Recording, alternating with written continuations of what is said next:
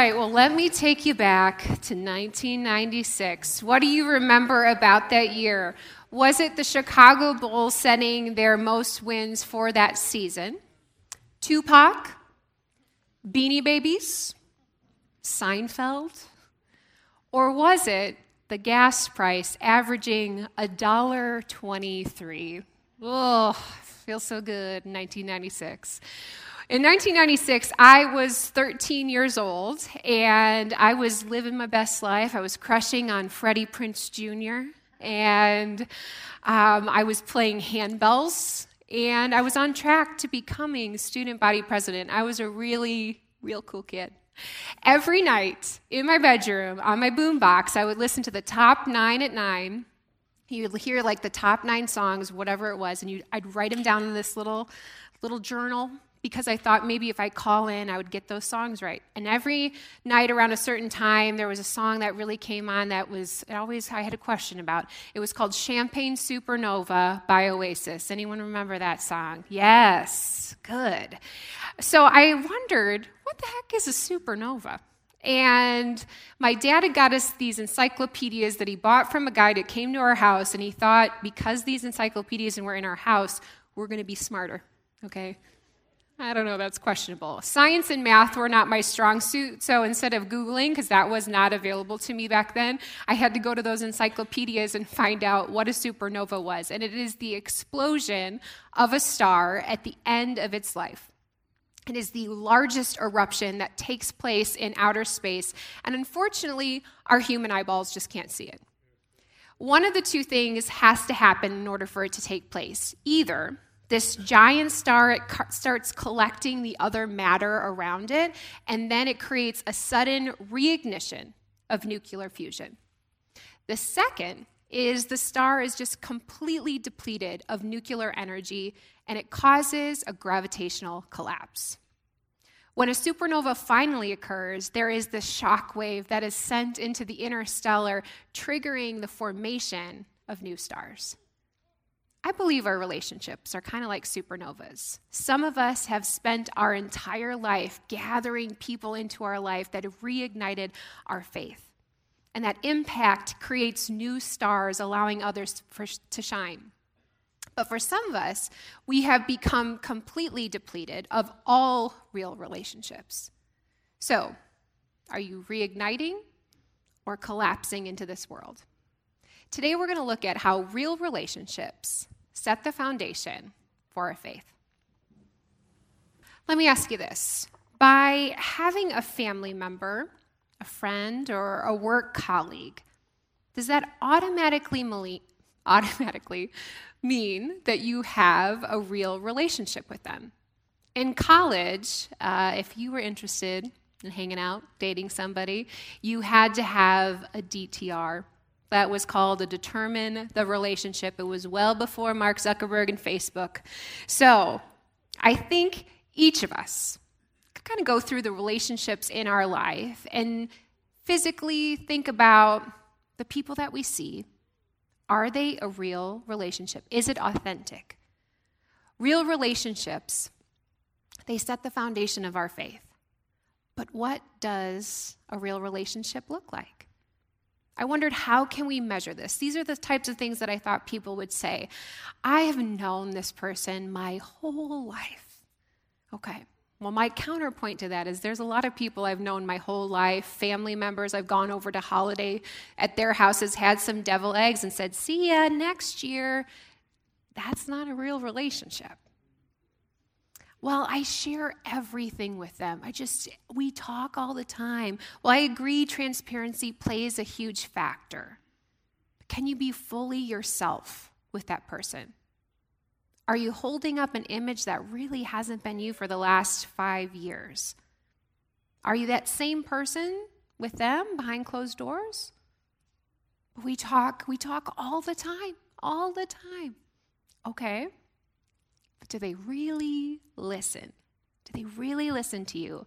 Or are you speaking, talking about your life, and they're just kind of maneuvering the conversation back to themselves? When you dive in deep, there is a lot to think about. And you may be saying, Thank you so much, Danielle, for making me feel like I have no relationships in my life. But I've done the same thing. I ask the questions because I wonder about that too. I recognize, am I someone that fosters real relationships, or am I just expelling all of my energy into the ether? In the end, it's your relationship. So you get to pick the factors that are most important to you. For me, authenticity is huge. The kind of connection that allows me to genuinely connect with someone, as hard as realness can be, I value that quality the most because I know I can then let down all of my barriers and I can speak honestly. I'm not wondering, are they putting up a front? Because they're able to share the fun things in their life and also the failures. And that gives me the permission to do the same. Maybe you've had some relationships in your life that have been a little too real. Maybe you grew up in a broken home, or there's a lot of trauma in your life that you don't want to have to relive. Or maybe there's these negative relationship patterns that just keep following you throughout your life. So, a quick exercise that you can all do, because we're all different, we all have different personalities, different ways that we connect with people, is think about what are the two factors that are most important to you in a relationship? Just two. And then look at all of your Rolodex of people in your life and say, are those two factors there? If so, great. Maybe there's a little bit more time that you can invest into those relationships. And if not, it's okay to still love that person, but maybe we need to set a boundary in place or have a discussion about it. If we don't have real relationships set in place, other areas of our life are going to be affected. Our emotional health, our work, even our faith is going to suffer. The beautiful part is that we get to choose. We get to choose the relationships in our life, and we get to fill people uh, in our life that mean something to us. And guess what? We mean something to them.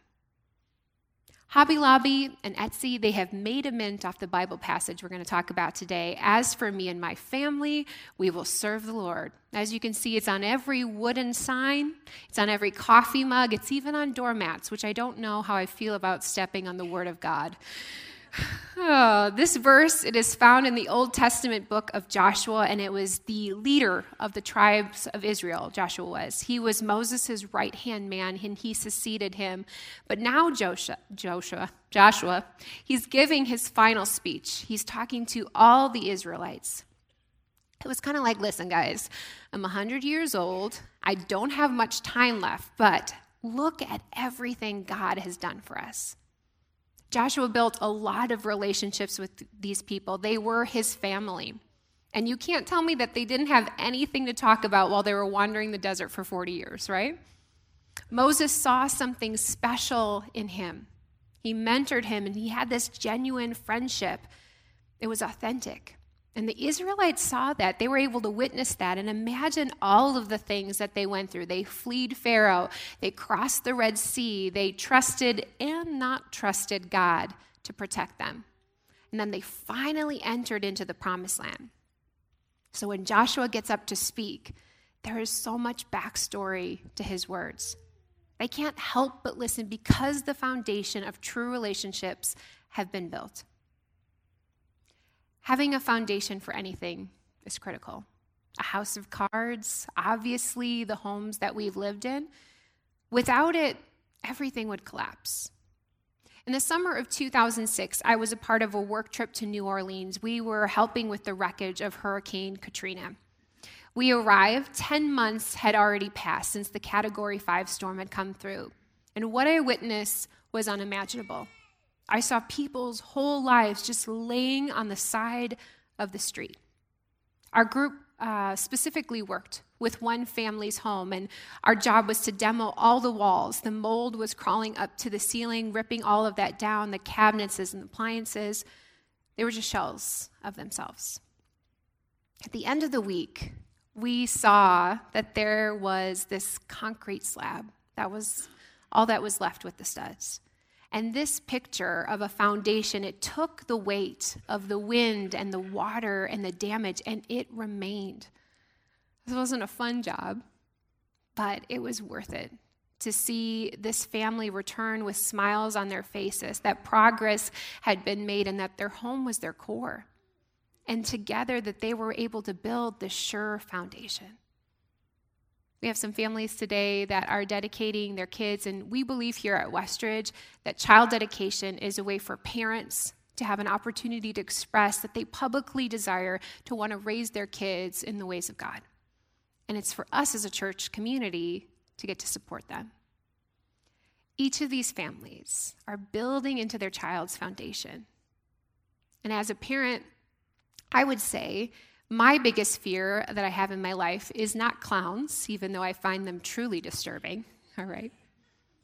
My greatest fear is that our kids will not have a relationship with Jesus. Somehow, I think I'm not going to do enough. I'm not going to be the best parent to help them understand that relationship. And yeah, I believe and trust in Jesus. Like I'm here on the stage telling you I love Jesus, but my human nature, whew, it kicks in often. And I know neither myself nor Eric can control that outcome for our kids. And I have to constantly give that back over to Him daily.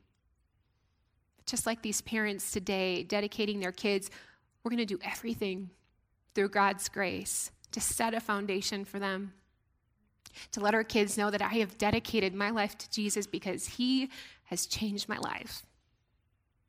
We're going to lovingly encourage them along this journey of faith and be example and allowing this foundation to be set. It gave me hope to read this from Jesus' brother James, who was real skeptic of his brother for some time. But he said this You see, farmers do this all the time waiting for their valuable crops to mature, patiently letting the rain do its slow but sure work. Be patient like that. Stay steady and strong. I love that. Valuable crops. I think of our kids. And if you have the patience for a green thumb and the tenacity to grow things, as I do not, you have to put a seed in and then you get to plant it. But you know that if you put it in on day one, on day two, you can't harvest that seed. It's not ready to go yet. Roots take time, foundations take time. Our children's faith, our own faith, it takes time. So, my encouragement to all of you today is that you continue to trust God and know that patience and slow work is going to build a strong foundation even as we look back at Joshua and the Israelites, I'm, I'm sure he kind of felt like this dad in a minivan on a never ending road trip with hundreds of kids asking, Are we there yet? Telling little Michelle and Abdon to stop hitting each other and just pay attention to what God is telling them. The people of Israel, once they had settled into the land God had promised them, you would think that a foundation of miracles providing food and direction and allowing them into this promised land that that that would be enough. But just like many stories in the bible our humanity takes over and they kept looking at all the other surrounding towns and all the gods that they were honoring. So maybe they could just put their foundation there. Maybe there would just be something more Joshua said, Put away from you any gods your ancestors serve and serve only him. If you decide that you're not willing to serve him, then today is the day for you to choose whom you will serve. That's the thing I like about Joshua. He just kind of says it like it is. And he's like, listen, I'm going to be punching out soon. So you're going to have to make a choice for yourself. You've complained and you were constantly annoying, but yet God still chose to hear your cries, and we conquered, and we were blessed because of Him. You know the foundation of our people, and now it's up to you. So, what is your foundation? In what ways can we focus on that this week? It's something that we need to work on rebuilding, possibly. Maybe it was shaky to begin with. If you didn't grow up in the church or you didn't have a family who talked about faith, great. That's okay. Now you have the opportunity to have a real relationship with a father who is there for you every step of the way. And he's going to help you build it from the ground up. But make sure you hear this it is not our job, it is not our job to build anyone's faith but our own. We have the privilege of real relationships that allow us to build trust and foster other people's foundations. But it's up to us and to Jesus to build our own faith. We can't hang on to the faith of our parents who brought you to church in your scratchy Sunday school clothes. It's not the faith of your VBS leader or Sunday school leader you had that one summer. It's not the faith of that WWJD bracelet somebody gave you and you just threw it in a box somewhere. Maybe you had faith and you checked off the box once, but you didn't look back. We're all adults here, right? As an adult, we have a lot of responsibilities, and this is one of them. You get to own your own faith. And just like these families dedicating their kids today, I'm asking you, where is your faith dedicated right now? Where's your life dedicated? Uh, I know Samantha, he's, she's here. We had a baptism a couple weeks ago, and Samantha, she just walked in her street clothes into the baptismal, and it was awesome because she chose to own her faith. Joshua said, If you decide that you're not willing to serve him, then today is the day for you to choose. God's speaking through Joshua, saying, Come on, you have to make a choice. Either way, just stop being vague about it and be intentional. I feel like God is saying, I don't know, I don't know what else I can do to show you how much I love you, how much I love the Israelites in the story, but now it's time to determine our relationship. What is your faith? What are you going to choose for yourself? There's no force, it's just an option. How long have you been turning away saying, you know what, I'm going to get around to it. I'm going to eventually own it when I'm a little bit older.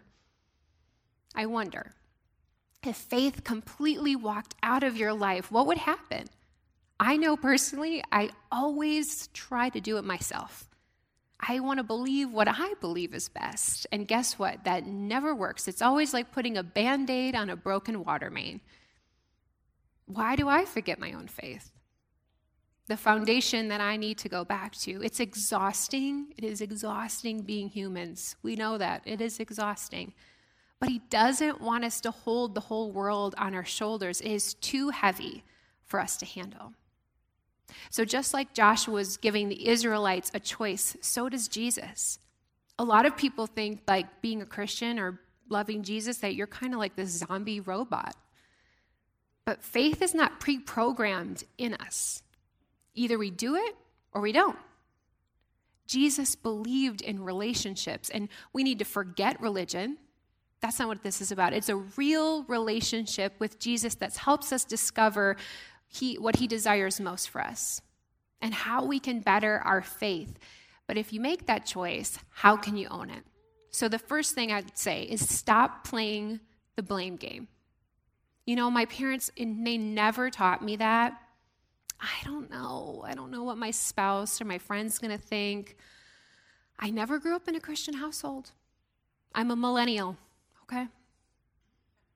Okay, there's a lot of factors that have spoken into all of our foundations, but don't you think that by shifting the blame over and over again, it is completely taking us away from our faith, right?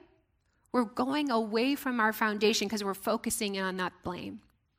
If you stay in that mindset, it's no good. Number two, I put a decent, a really good amount of effort into this message today. But are you just going to blindly believe everything that I'm saying? Right? You need to find out for yourself, challenge it, discover something about this passage, anything in Scripture. Look at the evidence in your own life. Because when we do the work, our faith is going to become stronger. And third is we have to foster it. Read the Bible. We talk, we talk about these things like all the time. It's not a surprise here. Get involved with a community group. Have a real conversation with a friend about faith. Listen to a podcast, maybe from other people's perspective, not just your own. Have you ever tried praying? Just putting it out there, okay? Whatever you do, have it connect you back to God in a real way for others in Jesus. Building our foundation takes one brick at a time. And 110 years old, Joshua passed away, and the people of Israel, they did a really good job, really good job for a while. But eventually they turned away. And just like we learned in our, our last series, The Story of God, that is the whole reason we kept messing up over and over and over. That's the whole reason that God sent his son Jesus, because we cannot do faith without him. For me, it is a choice that I'm never going to look back from. I still fall short, yes, absolutely, every day on the hour. But because of the real relationships in our life, they help us set the foundation of our faith. And that is what I know to be true that God, He is sold out for you. He's like a loving father who has been there the whole time. He's just waiting. He's just waiting to have a real relationship with Him. So we can firmly set our foundation of our faith, and you can confidently say one day, As for me and my family, we will serve the Lord.